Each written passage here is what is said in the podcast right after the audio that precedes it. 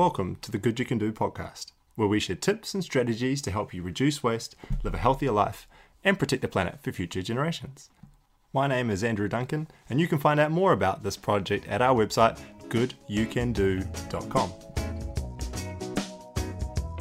A couple of very quick announcements before we jump in. I think you're really going to love this episode. Mike's journey is so inspiring. If you have ever thought about leaving your current role behind to do something fun or work with plants or just do something that's uh, in line with your passions, then I think you'll really enjoy listening to Mike's story. In our discussion, we talk about a thing called the Earthworkers Program, which is a real life changing uh, educational program that I went on last year. It's run by the For the Love of Bees Charitable Trust. It's a real deep dive into the whole way that plants work, and uh, all about um, the modern way of kind of urban farming. And if you're interested in that space, even if you're just interested in growing food at home or just uh, hearing about how plants can save the world, then I'd really encourage you to check it out. Their next course is on the 16th to the 20th of May in Tamaki Makaurau, Auckland. Uh, you can find out more just by Googling Earthworkers Program or Googling For the Love of Bees. Uh, and I'll also put a link to it in the show notes as well. Quick shout out to Climactic, the Climactic Collective, which is the podcast network that Good You Can Do is part of. Uh, if you're interested in more amazing climate focused podcast from the Australasian podcasting community, go and check out climactic.fm uh, and you can check out the Climactic podcast itself as well. And one last comment uh, this episode was recorded while we were holidaying in Auckland, and the mic quality is pretty average. I didn't have my usual mic with me, I was just recording it on the Bluetooth headphones. So, apologize that it's not really top notch, but I think you can still get the message. And most of the time, it's Mike talking, anyways. So, you'll be able to hear his wonderful story. And uh, without further ado, let me introduce you to Mike King. Mike, thank you so much for taking a bit of time to jump on the podcast. Mike is a uh, professional arborist by by background, um, but has recently been on a bit of a transition. Uh, he's um, transformed a previously, uh, can I say, kind of abandoned space at Otaki College into a thriving uh, urban farm and garden, uh, which we'll talk a talk a bit more about. And um, Mike's also uh, runs foraging tours around the Wellington Botanical Gardens and also in, uh, in, on the Kapiti Coast where Mike lives, where you can go on a tour with him and learn all about native plants and edible plants that you might have just previously walked past and not really thought much about. Which is a super cool way to engage with engage with nature, and I'm super excited to hear more about that today. Um, but Mike, we we originally met at the Earthworkers course, or through the Earthworkers program uh, last year in 2021, which is a regenerative horticulture learning experience put on by For the Love of Bees, where I guess uh, to, to describe it in a small way, they, they teach you how to grow a, a whole lot of plants and vegetables uh, in a really small space, like super hyper intensive farming uh, in a completely regenerative, biology first, organic way. Uh, and it was quite an experience going through that. And maybe that's a good place to start. I was going to say, you, what attracted you to doing that Earthworkers program in the first place, coming from that arborist background? Mm. Morning, Andrew. Uh, thanks for having Morning. me. Thanks, Mike. Uh, good question. I I was very nervous about starting this project at Otaki College, and I was looking at the the weedy fields that lay before me and had really no clue about uh, growing veggies and, and those sorts of things. So I thought, um, yeah, th- this could be something that would help. And it, it really did. I was really glad I went on the course. It uh, gave me a lot of answers for a lot of questions. Uh, I was surprised though, because I have uh, previously done quite a, quite a lot of training. I'm a, uh, a German qualified arborist and a German qualified landscape gardener um, because I have a German wife and I've spent 10 years in Germany. But uh, yeah, I, I, I, thought I had knowledge on um, soil science and soil health, uh, but but not really. Um, I, I, did learn a lot about yeah bacteria and biology, and yeah, it was it was really useful. What led you to finding that space at, at College? You know, like it coming into that situation, even though you didn't, you know, maybe didn't feel like you had all the tools or knowledge to make it work, but uh, but you, you, I guess you saw the space and thought, man, that, that could be better utilized. Or how did that opportunity come about mm. for you? can I back it up a bit more and just, please? Just yeah. uh, I'll just start from from the beginning. When we came back from Germany, uh, it's going on eight years now, I suppose. I thought to myself, I can't keep doing tree work five days a week. It's great fun. Days go by really quickly, but it's wearing my body out. And two, three days would be fine, but five is just too much. So I started growing oyster mushrooms in a shipping container out in front of my house. It was great fun. Learned it all on YouTube. Fascinating stuff. Learned pretty quickly though that the daily grind of growing mushrooms is not really where it's at for me. Yeah, they go off quite quickly, and you've got to sell that product. And uh, it was interesting though, and I started selling them at markets, and I started selling them to restaurants. And so I got to know one restaurant in particular called uh, 5050 down Paraparaumu Beach the chef there, Helen Turnbull. She was uh, she's a very passionate chef. She does a lot of degustation menus, small portion, experimental cuisine sort of thing. And one day she asked me if I could find her green walnuts to pickle them. And I said, yeah, no worries. But how about trying black walnuts or Japanese walnuts? You want to have a go with those? And she said, oh, anything that's edible, bring it in and we'll have a play with it. So I did that. Basically, I dedicated every Wednesday to foraging for her. And that was that was a lot of fun. I, I was really amazed actually by how many plant products I could bring in. I like to talk about plant products because each plant has more than one product. If you think about a pine tree, it has uh, the pine needles, the, the pine cones, the, the pine pollen sacs, the, the pollen itself, or the resin. So, you know, a pine tree has five or six products already. And I was really surprised by how many plant products I could bring in. It was, it was a, yeah, for at least the first year, every week, I would bring in at least three new plant products it worked really well with my tree work. I would get out to a lot of lifestyle blocks and um, really nice properties, go down all those long gravel driveways that no one ever goes down. And there's some beautiful lifestyle blocks here on the coast. And the, and the people were really interested in what I was doing, and they always they were always willing to let me pick a few berries, and uh, it was great. So I did this for for two years, working for her. Uh, a lot of fun, learned a lot, and then I started I, somewhere along the lines. I started posting things on Instagram, got some uh, interest from gin distilleries. Um, they're really gin's popular at the moment. They're all looking for new native botanicals to, you know, give their gin the edge in the in the market, and and they want everything dehydrated. So I started dehydrating things, realizing that uh, I started getting fascinated by the fact that some things intensify their magic and some things lose it completely. And and somewhere along the lines, I realized that uh, we can expand on our native spice range. If you think about New Zealand native spices, it's horopito leaf, kawa kawa leaf, and that's about it. But we can, yeah, we. I realised some that yeah, we can actually do more than that. It was a couple of interesting discoveries, but we could talk about that later. But um, so then um, I uh, oh yeah, so I started working for gin distilleries, trying to find them large quantity. They, they, I spent like a year running around finding them botanicals, just just um, running around trying to find them samples and that was really interesting too. I was fascinated by all of this.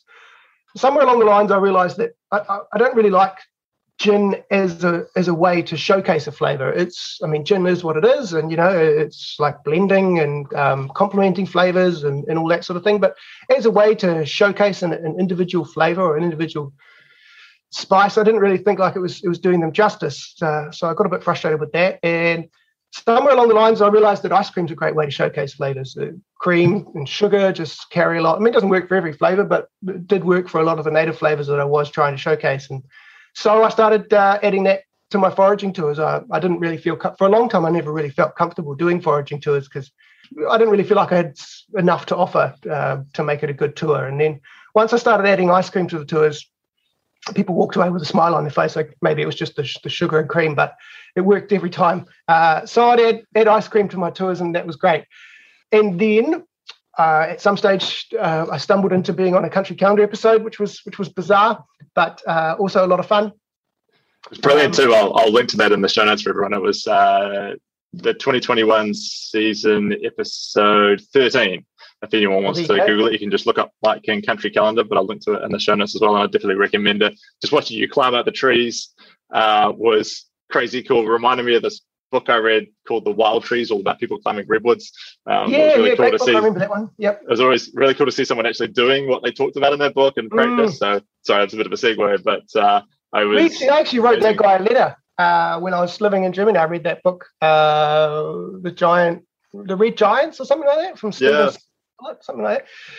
And I was so inspired by it at the time that I uh, wrote him a letter asking if, if we can come over and give him a hand or something. And he actually wow. replied. I was I didn't expect that either. This, uh, and just said, uh, Steve Steve Sillett. Is that his yeah, Steve yeah. He yeah. Wrote, us, wrote us an email back saying uh, just recommending a few German scientists who were who were doing interesting work on Douglas fir trees if we would uh, prefer to work with him because he's not he's not taking on volunteers. He just works with the students because he works at the university. But yeah, uh, yeah. Anyway, um, so where, where, was I? Uh, started working for gin distilleries, started using, making do these foraging tours, went on country calendar, blah blah blah. That's right. And then, um, well, uh, I've, I've, started noticing over the years that um, it would be good to get out of tree work in the long run. I, I only really enjoyed to do with tree work. I only really enjoyed the climbing. Uh, mm. Tree work is awesome. Um, climbing is is a lot of fun. There, there's been a lot of development over the last 15 years with with techniques and tools that you can use too. So just the the yeah, it's, it's, always been a developing industry and, and, it's been a lot of fun to be a part of that and to watch it grow and, and see the tools and, and constantly learning new things and that was always great hmm. but uh, new zealand's not that nice for tree climbing to be honest i mean germany was a lot of big old oak trees in the middle of cities nice big trees and it felt more like more like um, extreme sport rather than a job. Whereas when you come back to NZ, it's just smashing out pines, macs, and gums and poplars and shoving them through the chipper. Right. Uh, and you're never really pruning a, a big old tree. And uh, so, so yeah, it, it, just kind of the grind of New Zealand tree work has been getting to me over the years, and I have been have have been looking for a way to get out of tree work, and uh, never really saw a way to fully get out of it. And I was happy doing a couple of days. That's fine, but uh, one day I was, oh, so here we go. So the, the mayor follows me on Instagram, the mayor of the Kapiti Coast. And uh, he he's been a fan of mine for a while, and he, he asked me if I wanted to come along to a food hui uh, organised by the council after COVID regarding food sovereignty and food security on the Kapiti Coast. The Kapiti Coast used to be a real a real hub for growing. It's great weather up here, and the soils are really nice. If you head a little bit further than than Waikanae, that Otaki and the, and the soils get really nice, uh, and the weather's a bit better.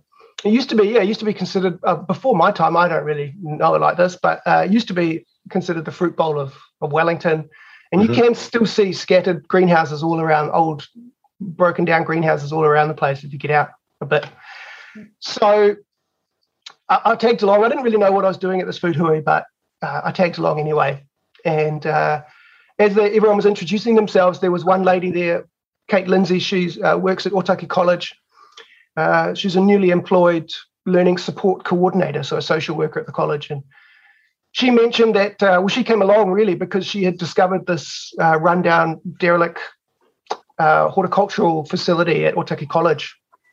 And she was really keen on getting it back up and running. And uh, when I heard that, I had heard rumors of the place, but I had never seen it before.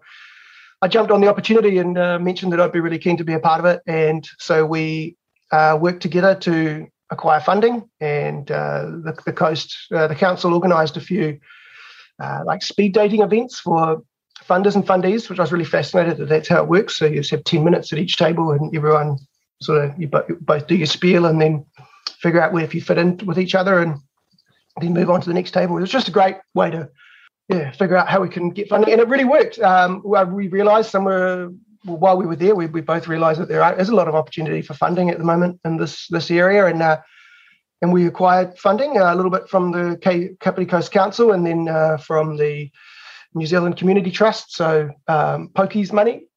Did you remember what your kind of pitch was like in? Um, quite early on, we went to the uh, to the remake, remakery in in I guess Lower Hutt or Upper Hutt, Com- which is like that Common Unity, uh, mm, which is yeah. in uh, kind of like the Randwick Lower Hutt area. And I can put a link to that in the show notes as well. It's an incredible setup. We went there, and, and I was really inspired by them. Um, I really uh, I thought this what a what a what a great facility. And uh, but when I was chatting to the the lady who who first first started it, I asked her. It was, it was quite an important question to me. I asked her, "Did you have like a did you have a plan when you first started? Has it grown into the plan or how, how to because i really don't have a plan i'm just sort of like stumbling along here and taking the opportunities as they come to me and she said no it, the, the, the plan is growing you know the the vision is growing and, and it has to do with the people that come along as well and and, and the direction that they want to take it it's not all just you, you're not going to have the vision that's going to what it's going to end up being from the beginning. So that was comforting to me, and uh, and so I've been working with that sort of philosophy. I don't really, yeah, uh, haven't really had a, um, an end vision with with the project, but it's um, but I'm actually really happy with with the direction that it's going and, and the ideas that I've been having. So so I went along, met, uh, yeah, we started going to these funding things. Uh, we found funding. We've been working with that for about the last eight months. Funding will seems like it will always be an issue. Uh, future funding, which is which is frustrating because it's it's it uh, well, not just the security for me, but also um, you don't know how much you should throw yourself at something, and if you don't know, if you don't have security, so that's that's been a bit of a, a frustrating side of things. But mm. um, but I think there will we will get we will get future funding, and I, we will proceed. Um, Especially yeah. that you can show what you've done so far, right? And I'd I'd love to to dig in more, and we definitely will dig in more to that project. Um, was going to ask you about it sort of towards the end, but since you've been you're speaking into this space about kind of that transition, I'm really keen to dig into that a little bit in sure. terms of. I've done a few episodes with people who have talked about transitioning from uh, one type of kind of career into another, and I'm really interested in the space of you know finding what good looks like for you, and mm, having having the courage to explore that, and, and and I guess the uh, the confidence to feel that you, that you deserve to, to be looking for something that, that works for you, like a, a, a daily setup that you enjoy. The kind of journey that I went on personally a couple of years ago of leaving uh, property world uh, kind of life to wanting to work more in a in a climate space.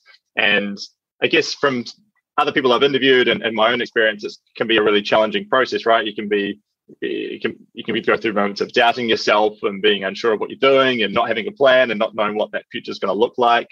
And so I was going to ask you, you know, what did your sort of first steps look like and kind of I know you mentioned the oyster mushrooms, but uh, what was that process like of kind of understanding that it, that it definitely was time for a change? Because a lot of people will be doing a job, feel like it's not right for them, tough on their body, um, but you know, but still just keep doing it and not take steps to actually make a change.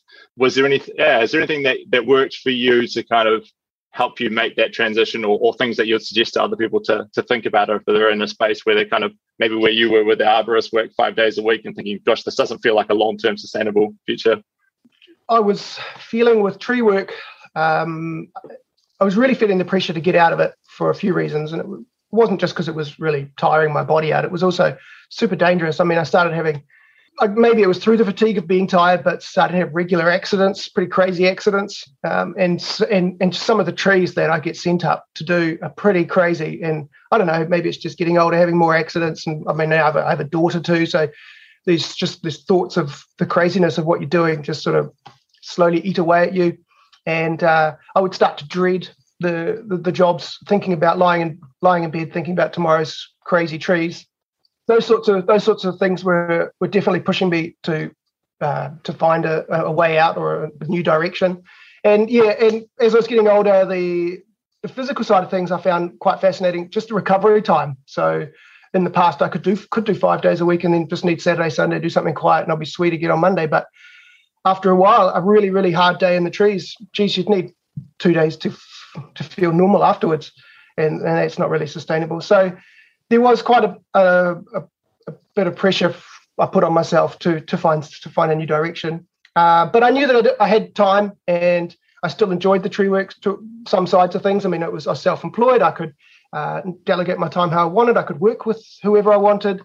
Uh, I was really happy with the with the group of boys I was I was spending time with. Um, every day was every tree job's a puzzle. It's always exciting. You've got beautiful properties you're working in, nice views, those sorts of things. But yeah, I knew that I had a bit of time on my hands, but it was not going to be sustainable. So uh, first of all, I, I, it was easy. The transition, or or the the not say the transition, but the I was flexible enough to to have time to to look for something else because I was self-employed. And uh, as a as a self-employed climber, you can earn okay money. So I only really needed to work two three days a week. So I had a couple more days where I could start to play with other things without feeling guilty. And so I did that for a long time. I guess a couple of issues with with doing something like that is uh, I had to you'd have to I didn't really have a clear plan but I would I've just started following my interests, which is all well and good. But if you're looking for business, uh, if you're doing this in the direction of business, then at some stage you will come the point of should you invest in this machine or this tool or whatever, or not. And uh, with the mushrooms, I definitely sunk quite a bit of money into setting up this mushroom business that I just sort of flogged off um, quite quite spontaneously.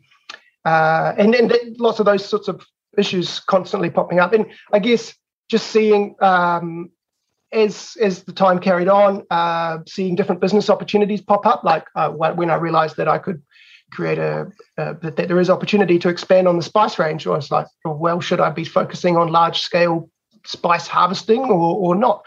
Or once I started making ice creams and realized that I could make a, a New Zealand native ice cream range, I was like, well, should I start making large scale ice cream or what am I doing? So that's that's been a side of things which which I found I didn't really think think about too much, but has probably um, been quite a big a big issue.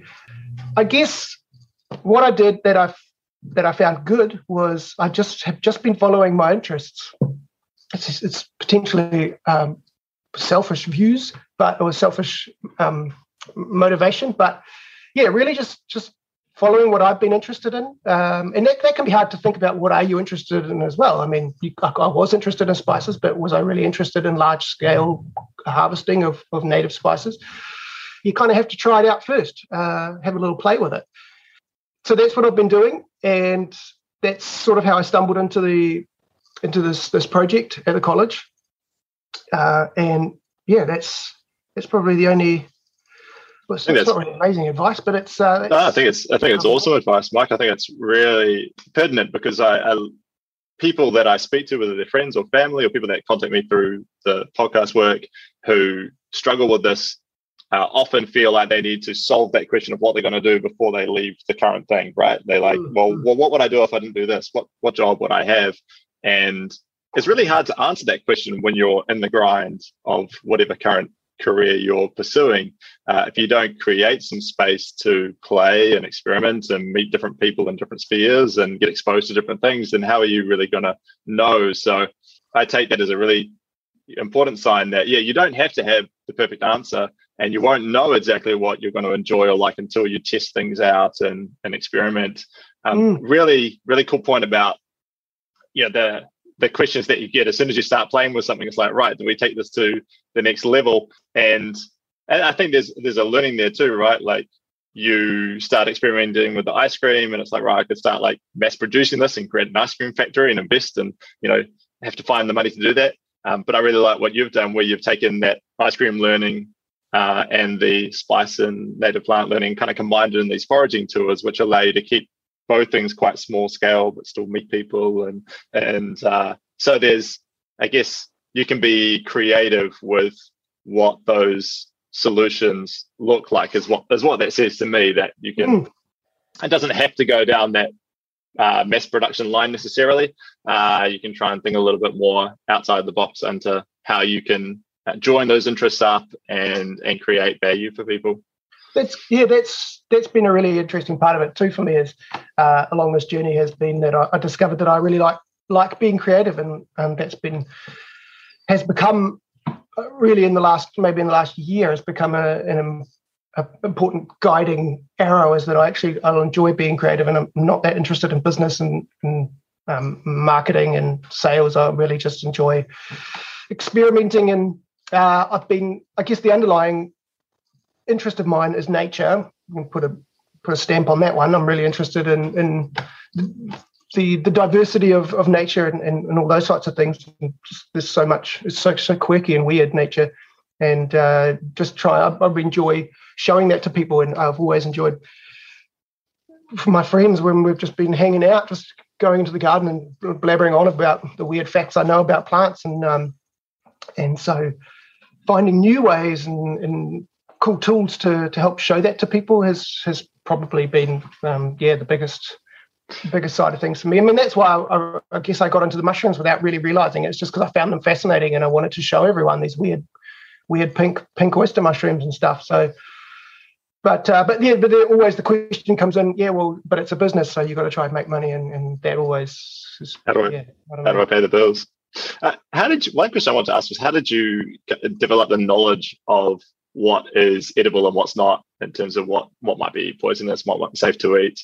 How did you mm. build up that that inherent yeah database of knowledge in your own mind?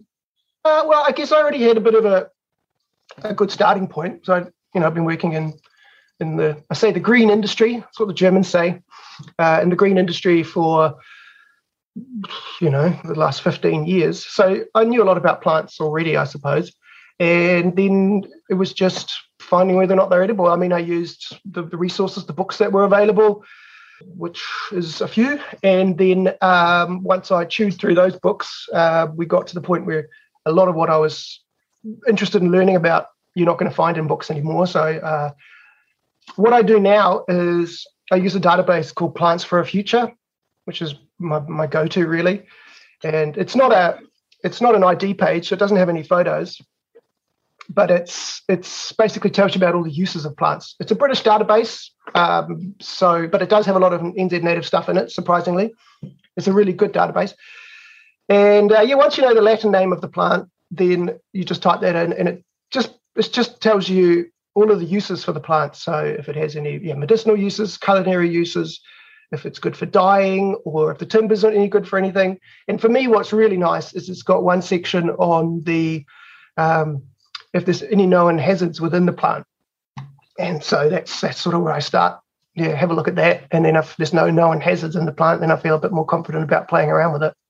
Cool, mm. cool. I also needed a one thing I guess I should mention uh, when I first started doing foraging for restaurants. I realized quite early on that I need a food safety certificate to do this so commercial foraging. And uh, it, that was an interesting rabbit hole to dive down. There's not many foragers around. And uh, so I um, yeah, approached the council. And uh, to start off with, they said, no, that's not possible. You can't bring wild mushrooms into a restaurant. And I was started having an argument with the lady at the council that, uh, well, but yeah, but you wouldn't want to live in a world where you can't have wild mushrooms on the on the menu. And she was like, but you can grow them, you can cultivate them, and then, uh, but not these ones, and blah blah blah. So uh, in the end, I luckily uh, my uh, the officer, the the food safety officer that dealt with me, ended up being another lady, and uh, she was okay with it. Just had to find another forager in New Zealand that was, was already registered and find out what type of food safety certificate that person had, and then then the council would feel much more comfortable about me doing it. And then I was privately audited by an, uh, a private company, and uh, they they didn't know what questions to ask me. They'd never dealt with a forager before. And in the end, we decided I won't harvest blackberries or gorse flowers or leafy greens from public land because we can't because I can't guarantee it hasn't been sprayed with Roundup, which makes sense. Mm-hmm. And that that was all good. That was basically the only rules really, except for uh, traceability. So I had to be able to say where I picked what and have that categorized or, or um, documented. So in the end, really though, I never really harvested much. I'm not really. I'm not picking things for restaurants anymore. But when I was, uh, I wasn't. I, I basically stopped har- harvesting on public land. It, it, was always too awkward. There's not many places you can harvest. Like yeah, I'm not allowed to harvest on the on the, sh- the beach front, and I'm not allowed to harvest, or the shoreline. I mean, I'm not allowed to harvest in parks and reserves. So you basically public land. I'm only really allowed on the roadside.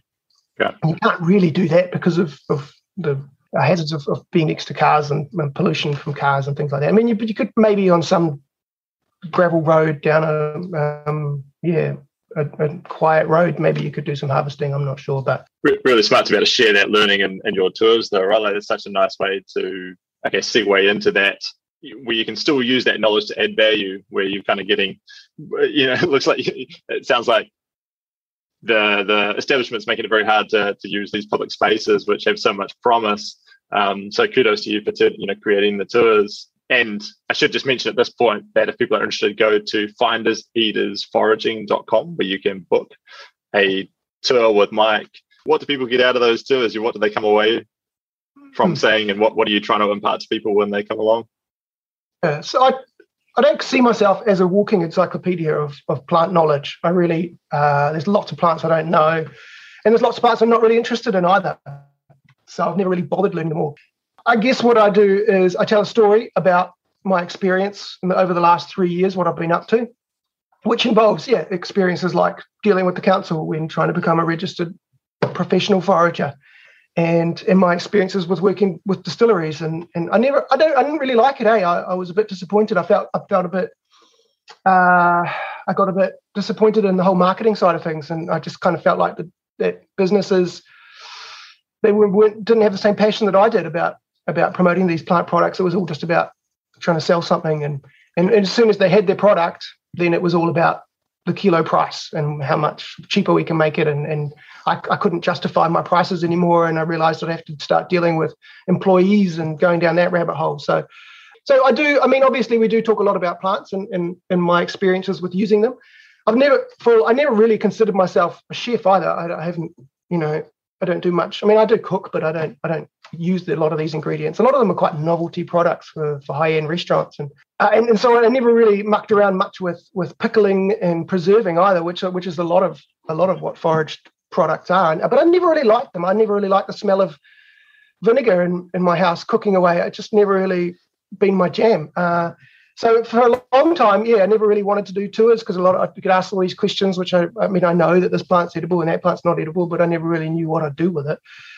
And it was only really through working with ice cream um, and finding a way that I enjoyed using these spices or these these plant products that um, that I felt mm, more connected to the whole thing, uh, and, and and also found creativity in it as well. That I can now dive down more rabbit holes and and um, and just enrich my own knowledge. Uh, so so there's that. So so I guess what it is is I'm telling a story and I'm talking a lot about different plants and my experiences with them. A lot of my stories are also Helen's stories from her restaurant and how she used them, and, and that and I tell those stories about having a bit of a glimpse into into her world because that's a that's a fascinating side of things. Is just seeing how a chef works with with plant products is is really fascinating. Like I mean, one day this is a great this is a great little story. So I went in there and she got me to try this weird powder, and uh, turns out it was she had juiced carrots and then she'd taken the the pulp from the carrot, fermented it, dehydrated it, ground it into a powder, and then that was the powder. So it's, fermented carrot pulp, um, and it was zingy and weird. And so, I mean, in the future, I could imagine, you know, diving down the rabbit hole of fermenting stuff. It seems to really m- make amazing flavors, but mm. but I haven't yet. But um, yeah, so oh, and then there's the ice creams, and, and that's that's that's that's always great fun. I, I found with the ice creams, I, have been on a few foraging tours in the past, and I was always a little bit.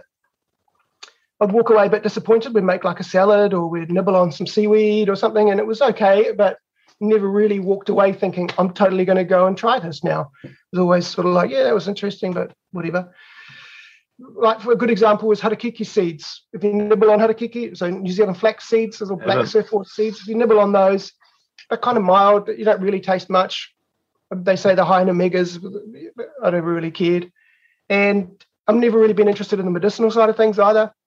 But with ice cream, if you take half a cup of those seeds, toast them in a pan, grind them up, soak them in the base mix of the ice cream for 24 hours, you really get this nutty, musky flavor. It's like a unique musky flavor out of the out of the ice cream. And you can smell that flavor. You can smell it when you walk past the, the bush when the when the seed pods are ripening. They'll crack open and and you, you, get this waft, this waft of this musky smell that just when you walk past it, it just stops you in your tracks and brings you straight back to the ice cream. And so people walk away from the ice cream tasting, uh, and I, th- I think they walk away and excited and inspired to to play with them themselves. And that's probably been that, that's been a real highlight for me. That's so nice, and just fostering that connection between all of us and the plants that we walk past every day but don't stop to appreciate. I think that's of so much value, man. I, I appreciate you you doing that work. It's something that can add so much value. Like I, have got so much learning to do in this space. And when we went to the Earthworkers course, such a noob, they had just had like leaves of kawakawa and they had uh, they were just making tea. They were just making tea there. And uh, my daughter um, Charlotte's got like at home this little like kawakawa balm that's made on Waiheke Island. It's like really good. You put it on like if you've got any like skin things going on. And and so after going to the course, I like took Charlotte out to this big valley sitting next to the park near where we live and we were looking for kawakawa and we found some because it's everywhere and we you know it was really nice to connect for her that right there's these are the leaves that go into this balm that she loves playing with and came home, made a bit of a tea, and then I'm looking out my kitchen window, and there's literally like a kawakawa bush right outside my kitchen window. I just never even knew what it was, you know. And I'm running around trying to find this this native plant, um, and the whole time it's literally like a meter from where I spend half of my day. yeah, yeah, that's awesome. Just because I didn't uh, know, I didn't have this have this knowledge or understanding of what that plant even was, which is well, you'll find this interesting. So specifically kawakawa for me has been a really exciting one. And not because of the leaves at all. I don't use the leaves at all because everyone already knows them and they, they and they use them and that's great. But what a lot of people aren't aware of so you you know you can eat kawakawa berries. Little orange orange sticks.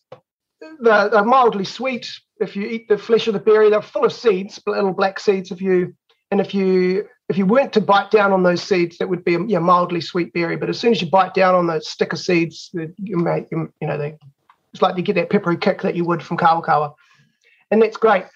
And I was I would always restaurants had, had asked me in the past to try and, and harvest kawakawa berries, and always seemed like an impractical berry to harvest because they you have two like two 200 berries on the bush. The bush is laden with berries, but they'll only ripen up one at a time.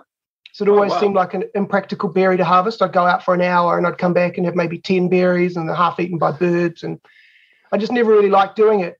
And then one day, one of the gin distilleries I worked for asked me if I they wanted a kilo price on kawakawa berries. And I was like, oh, I'm not interested. And he said, well, we're going to dehydrate them anyway, so it doesn't matter if they're green.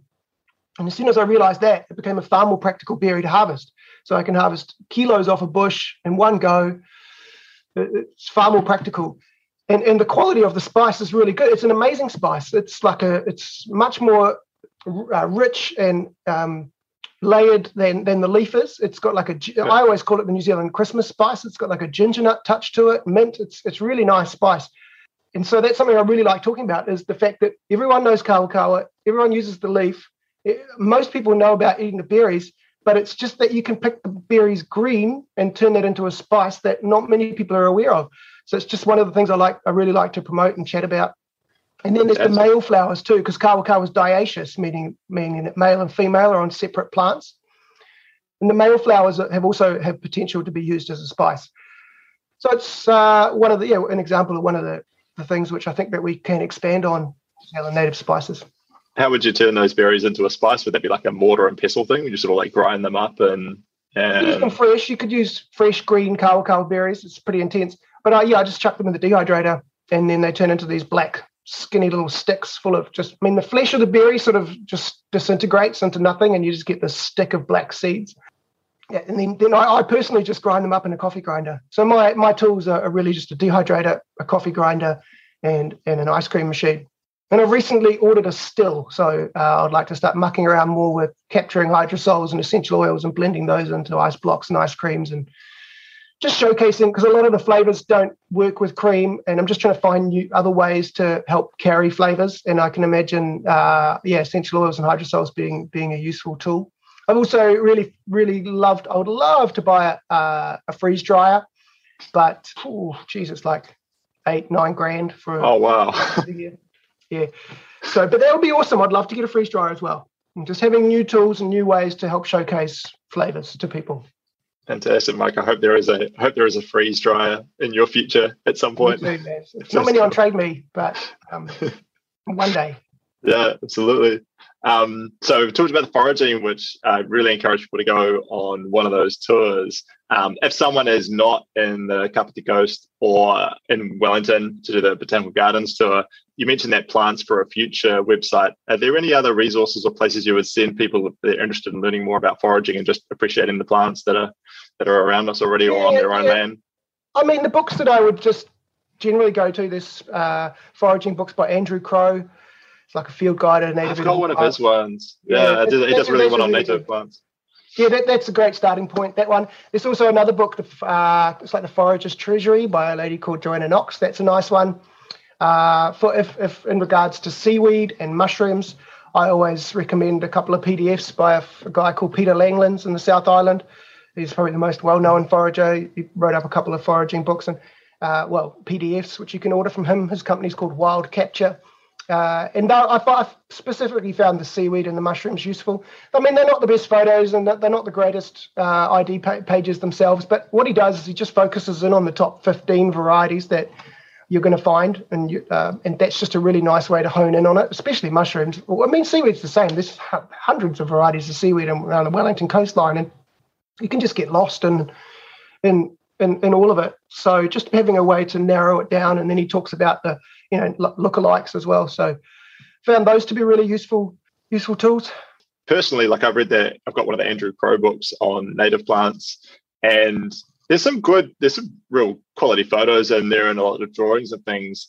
Uh, but I still have this trepidation. Like I don't know if it's just bias from my upbringing or the way you know what I've been surrounded by growing up. But I have this kind of fear of like jumping into like picking something and trying it that uh, I'm going to eat something wrong and it's going to be poisonous. Um, do you think we, you know, is that like is there an overestimation? I, with you know, say this with any disclaimer, but uh, do we is that fear inherent and and you know too much has that been bred into us or or you know should we be really careful or, or are there kind of things to watch out for or advice you'd give for people to kind of get past that that that fear that that certainly I've been I've had about engaging more with edible mm. native plants?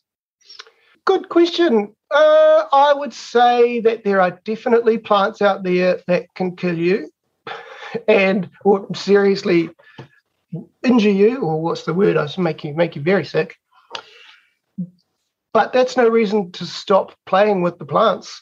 I mean, do your research and and and have a play. Let me put it this way: there, there's lots of plants that you find saying saying that they're poisonous. You'll see in one book it'll say they're poisonous, and then on in the next book they're being used for medicinal purposes. Uh, so it also has a, there's also a question of quantity. But there are some plants that you should stay away from. For example, hemlock, and that looks very similar to wild carrot seed. And if you start with wild carrot, so if you start mucking around with leafy greens, you should definitely know about well, hemlock. And it's not that hard to learn about it. it it's basically highlighted in every book. Hey, watch out for hemlock. So uh, yes, there are poisonous plants out there, and you should be cautious. But it's not rocket science. It's it's all uh, it's all doable, I think. But I, I have poisoned myself. Um, I've got a nice little story about. Yeah, uh, if you're open to it. Chloe, uh, the, the, the one time I poisoned myself, I was working for the gin distilleries, and I read somewhere in the uh, database for it was multi medicinal plant use database that uh, koa koa was used to be used as a, a, quinine alternative or a tonic alternative for malaria. Uh, it's really bitter, really bitter in the bark and the leaves. So I told this to the, one of the gin distilleries. I was like, "Oh, that'd be awesome! How cool would it be to make a New Zealand tonic water?" And so I grabbed some bark and some leaves and I boiled them up into a into a broth. And then uh, when I really sh- oh, and then I bought a bottle of gin and I bought a bottle of tonic water and a bottle of soda water. And I didn't at the time it was a long time ago. I didn't really know what I was even what my goal was or, or what my plan was. Just started. I wasn't even trying to figure out what I wanted to taste. And what I really should have done is just had some soda water and put some in and decided whether or not it tastes like tonic water or not. And that should have that would have been the end of it. But I, uh, I, I mean, I had after my experiments, I maybe had two shot glasses of this brew when I really only should have had a teaspoon of it. And about 20 minutes later, my guts just flipped out. And, and they were, I felt crook for about three days. I think I did my gut biome some real damage. And to be honest, ever since then, I still struggle now with, with fatty foods. So fish and chips is sort of I really have to pay attention what I'm, how much I'm eating. But maybe that's just getting old. I don't know.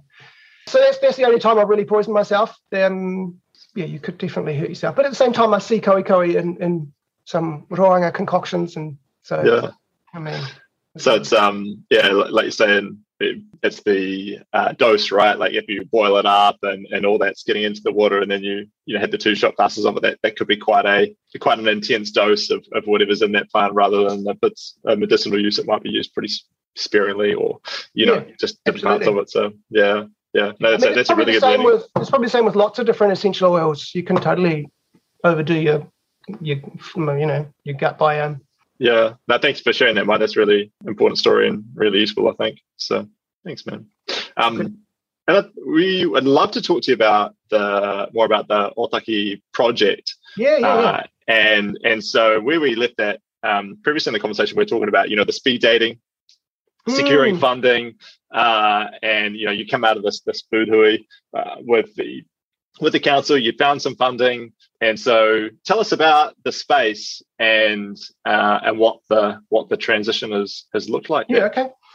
Okay. Otaki College has an amazing horticultural facility. It is really impressive by any standard. silly. It's weird that they had this had this facility. It was locked behind closed gates. Uh, hadn't been they hadn't taught horticulture there in five years. Uh, hadn't really been looking any good for about the last ten years. The problem with it is it's too large. It's too much for the horticulture teacher to run himself. To expect him to run it in his private time. So we, we realised there was the opportunity to justify uh, a funded role. Um, so we we acquired funding for a 20 hour a week role. So I started working there Mondays, Tuesdays, and Wednesdays during school hours with students on a one-on-one mentoring basis. So they'd come out and work with me as I have a timetable like all the other students, and every hour a different student comes out and works with me. Wow. Which we start. Well, we actually to begin with, I started the first three months. I just worked by myself because the work was too too dangerous to having students involved. Because the students I'm dealing with too, it's an intermediate. So most of the kids that I deal with are between 10 and 13. Seems to be the older kids are a bit busy with their exams and and um, yeah, NZQA tickets or whatever that I generally get the, the younger kids coming out to work with me. So yeah, started started working on renovating it. It's it's it has a massive big greenhouse with heat censored automated sides. It's got a big packing shed. Uh, it's got a second greenhouse with heated beds for raising seedlings. Uh, we have outdoor veggie. Uh, we've got um, established orchards. We've got um, multi medicinal corner. We've got a pizza oven corner. We've got bees. Uh, it's it's really impressive. It's also, I, I, should just cut it, sorry to cut in there, Mark. I was just going to say, you shared photos and videos from when you first started, and I feel like you might be overselling it. Like it, like it was quite, it needed a lot of work when you, oh, when, you yeah, yeah. when you first got there. Like there was piles of, you know, who knows what, and there were weird chemicals that you had to find a way of disposing of. And there was, I don't want to undersell how much of a, a, a transition this involved and how much work this would have been for you at the start. Yeah, um, yeah. yeah it was a bit, it was quite intimidating being uh, standing there by myself with no one to bounce ideas off no one to make decisions with. Um, so yeah, it, it, definitely was. I guess the, the, the the tip there is just to make a base, which which was the greenhouse for me. The greenhouse was the first step because it was winter when I was working there too, so I was always cold and the packing shed's not very nice. So yeah, turn the greenhouse into a nice space, and then that should go-to space at the beginning, and then cool. slowly spread out from there. But there was always a juggle for me between working on infrastructure and, and renovating things and growing veggies at the same time so that people are already seeing some, some something coming out of there. But you don't want to spend too much time on the veggies because you're just taking time away from building and renovating and painting and whatever.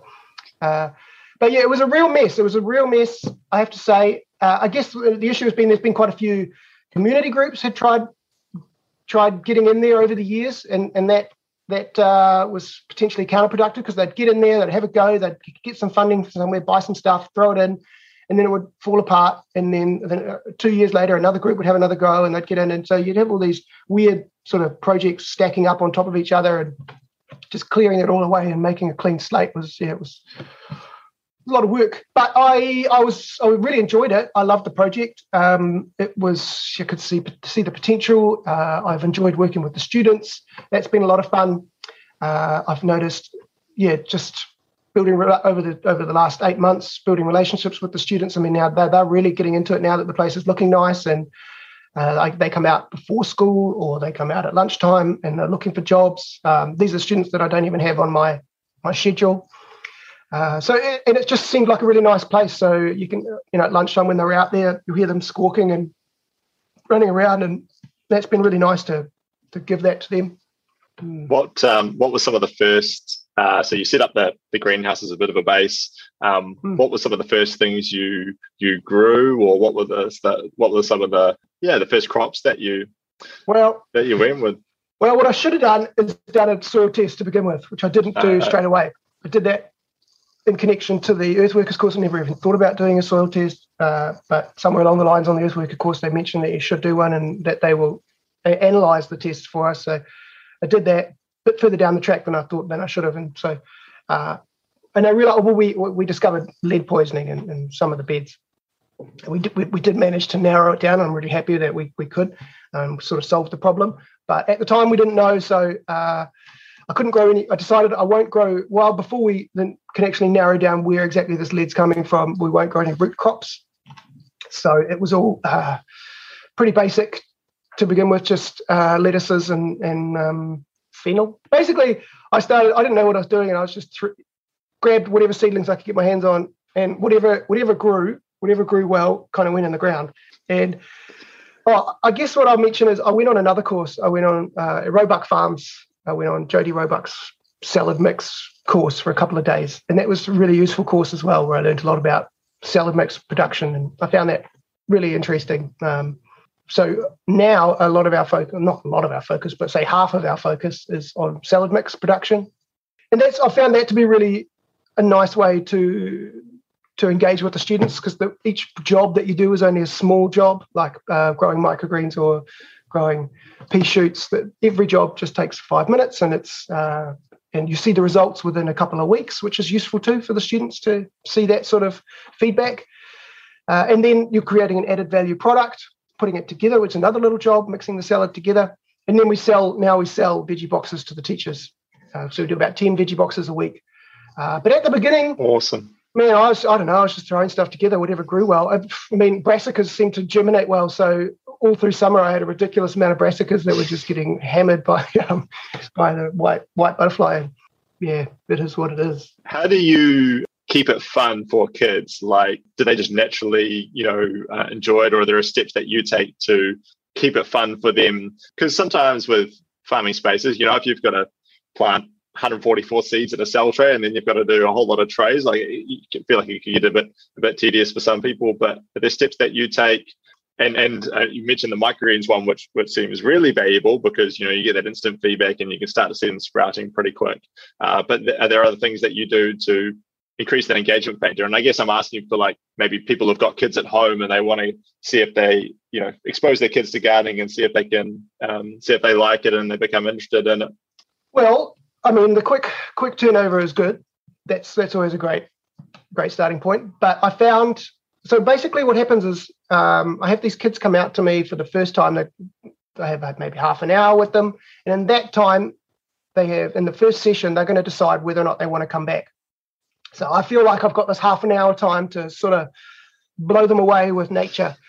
Uh, so I give them the tour, and uh, I've noticed along the lines that yeah, immediate sensory stuff is the best. So smells and tastes.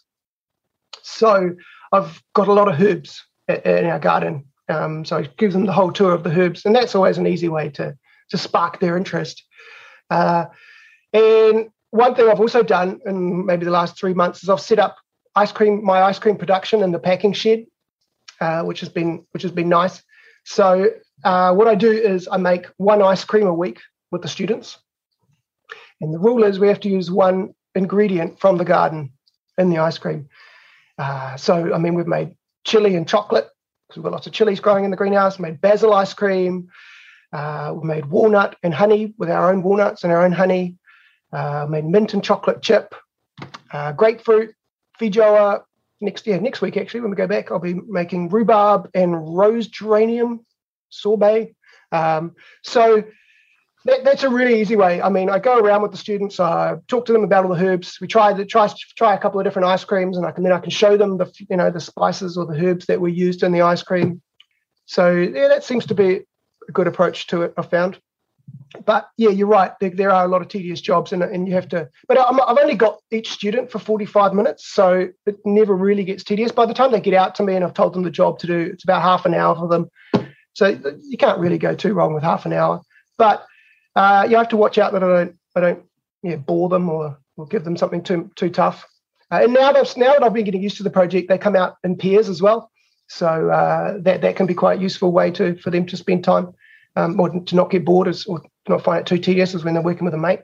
My four-year-old boy, uh, Connor, he loves to help out in the garden, and yeah, there are there are times when he's just thriving in it. You know, when we uh, open up a compost bin and we'll get some of the compost out, and we just look at all the worms and all the all the little bugs uh, frittering around, and you know he'll love that experience. And then you know I'll kind of bore him to tears once I say, right, we're going to shovel you know wheelbarrow loads of this compost around the property, and he'll he'll stick with me for a little while, but probably get bored after a bit. But I love the food as a vehicle for engagement, and that's something I'll definitely try build into uh, my own experience with the kids in the garden is right saying what can we make out of this or what can we turn this into or how can we turn this into an ice cream sounds like such a fun way to experiment um, do you have a yeah. good like ice cream recipe that you would be um, oh, open well, to sharing yeah, or could link to So I get my base mixes from it's a company called Salt and Straw. Okay. They they put out a book not too long ago, uh, which has all of their base mixes in it, and that's really that's a really good resource for me. Perfect. And this also got their coconut base mixes and their sorbet base mixes, um, and so yeah, it's basically just uh, milk, cream, milk powder, sugar, glucose syrup, and xanthan gum. So there's no egg white in the, sta- in the as a stabilizer. Uh, yeah, that's that's what I use. And you find the, that the fat and the and the sugar can be a nice carrier for for these flavors to to come through, uh, yeah. and I guess would kind of like soften them and, and, and things as well on some of the some of the herbs so that some things it, you know on bitter and nutty flavors it works really well sour and spicy not so well cream can smother them but then you've got other options so then you could use a sorbet or see, for example, if it's a sour flavor that you want to get, let's say uh, a boysen, you want to make a boysenberry ice cream. If you just mix boysenberries into cream, it's not you're not going to get that sour twang that you're looking for. So what they do, and you'll you'll you'll know this, is they make like a compote and, or a swirl, and then they mix that into the ice cream in the last minute, so that you've still got that jammy, that jamminess in the ice cream, and then when you lick it, you'll get that sourness from the jam as well as the creaminess. So you've got you've got different ways to to try and lure the flavor out. Uh, nice. So that's another that's, that's another thing that I find fascinating about it all, and it helps with the keeping it creative and interesting for me. Is yeah, trying to find different ways to to showcase a flavor. It doesn't have to be cream, but um, yeah, you've got lots of options. One other thing I wanted to ask you about was you actually um, have found some really fun ways to engage with the students too, and you mentioned one that you've just started playing with, but which which was like the kind of Saturday night tasting mm. events, um, which you which you may run more of in the future, where you actually had kids playing musical instruments and kind of hosting this kind of event where the public could come along and try different flavors. Yeah. Yeah, I've been trying to find ways to connect the community more to the college to the college gardens because it is tucked away a little bit. It is behind, you know, we do lock the gates at night.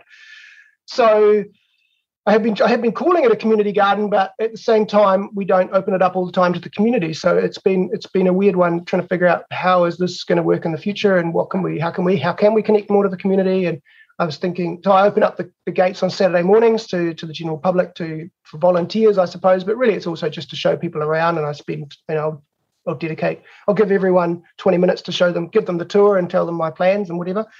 And then yeah, I realized now that this, so I turned the greenhouse into a bit of a classroom. So half the space is growing space and half of it's a classroom. And that I realized works really well. The students like it. It's a nice space, especially now that we're getting into the colder colder times. And I realized I, am sure I could hold an event there. I was just trying to think of a way to do it. And I thought, okay, it has to be at night time because during the daytime, the, the, the, temperatures are too unpredictable in the greenhouse. Uh, and at night time, I've got a gas heater so I can make it cozy in there. Uh, and then yeah, so I started to realize, okay, let's do let's try ice cream tasting, and not not everyone's interested in going on a two three hour foraging walk and, and hearing about plants. It's just, can be quite um, educational, but, but not necessarily everyone's cup of tea. But everyone likes trying ice creams, and, and everyone I'm sure everyone's curious about native flavors. So started hosting these these events and realized that it's a great way to connect the community to the college because I can work with the students. Yeah, so I have the student band playing music. I, in the future, I haven't done this yet, uh, but I can have students being the, the waiters, being the MC, I suppose, in the future. I don't know. Uh, so that's that's been really good. Uh, they work really well. It's a great event, um, a lot of fun. Uh, and I just yeah added another one yesterday actually. So um, that'll be good. Such a such a cool way to let uh, your students kind of show off what they've been working on too. If they want to hmm. invite family along, I imagine. Yeah, yeah. I also like the idea. I mean, the space is really good for having younger kids come in. So what, um, one thing that I've noticed with the garden, really in the in the last couple of months, is that it's a great space to facilitate kindies, play centres, uh, young school groups to bring them in, spend a few hours there. They go picking fruit. They look at the pick veggies. Uh, we can even crank up the pizza oven. We give them ice cream, uh, and they love it. They, the little kids they get to climb up the ladder and, and they get to try figs and, and apples, and we got we got a really wide variety of fruits there so that's been really nice. And I've realized, and I've been just humming and hawing about ways that we can do more towards dealing with these younger kids. Um, I, I, really like the idea. I think the facility is fantastic for school holiday programs. And uh, and now I was thinking in the greenhouse, it'd be great to. I've been chatting to to Kate, the, the, the learning support coordinator. She's basically my contact at the college, uh, but she happens to be a drama teacher as well. And I thought it'd be cool to put on like a show in the greenhouse. We then we can uh, move move the tables and chairs around in there, and and I just put bean bags and, and pillows and things in, in there, and then yeah, have some sort of some, some sort of show, and, and we could work with the students and the drama department um, or the, the music department or uh, to create some sort of shows for the kids.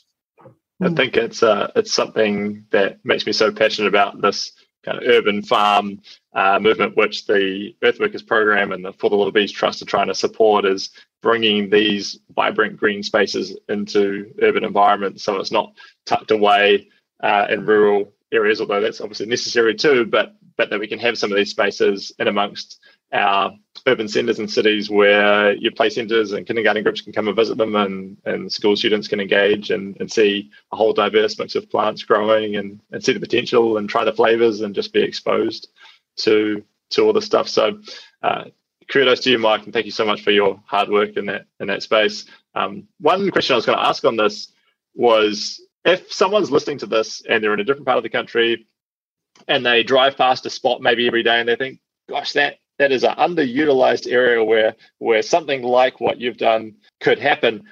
What would you recommend they do? How would they best kind of investigate that or, or look into that? Yeah.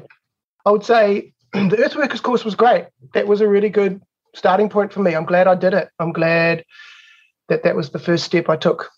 Uh, and I, I, a lot of the worries which I had when I first started was yeah the intimidating the weeds. I was so intimidated by the weeds. I thought I had to put weed mat on this stuff to get to get started and kill it all, and then have a, a good starting point.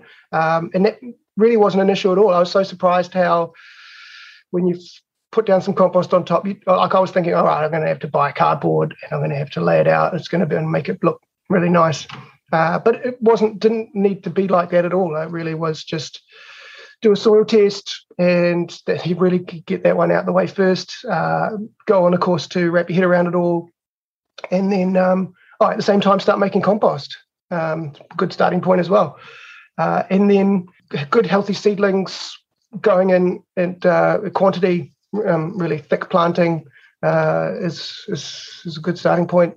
But um, I'm sure there's other elements that you need to cover too. I mean, like, I mean, I, I, this was a funded project, so uh, the, the question of, of getting an income is was not so important, um, but I'm sure that is important for a lot of other people. So I don't know about that side of things. Uh, I wouldn't. I don't think. Um, I don't think I could still make an income off what I'm doing over there at the moment. Uh, so I sh- probably shouldn't say too much about that side of things.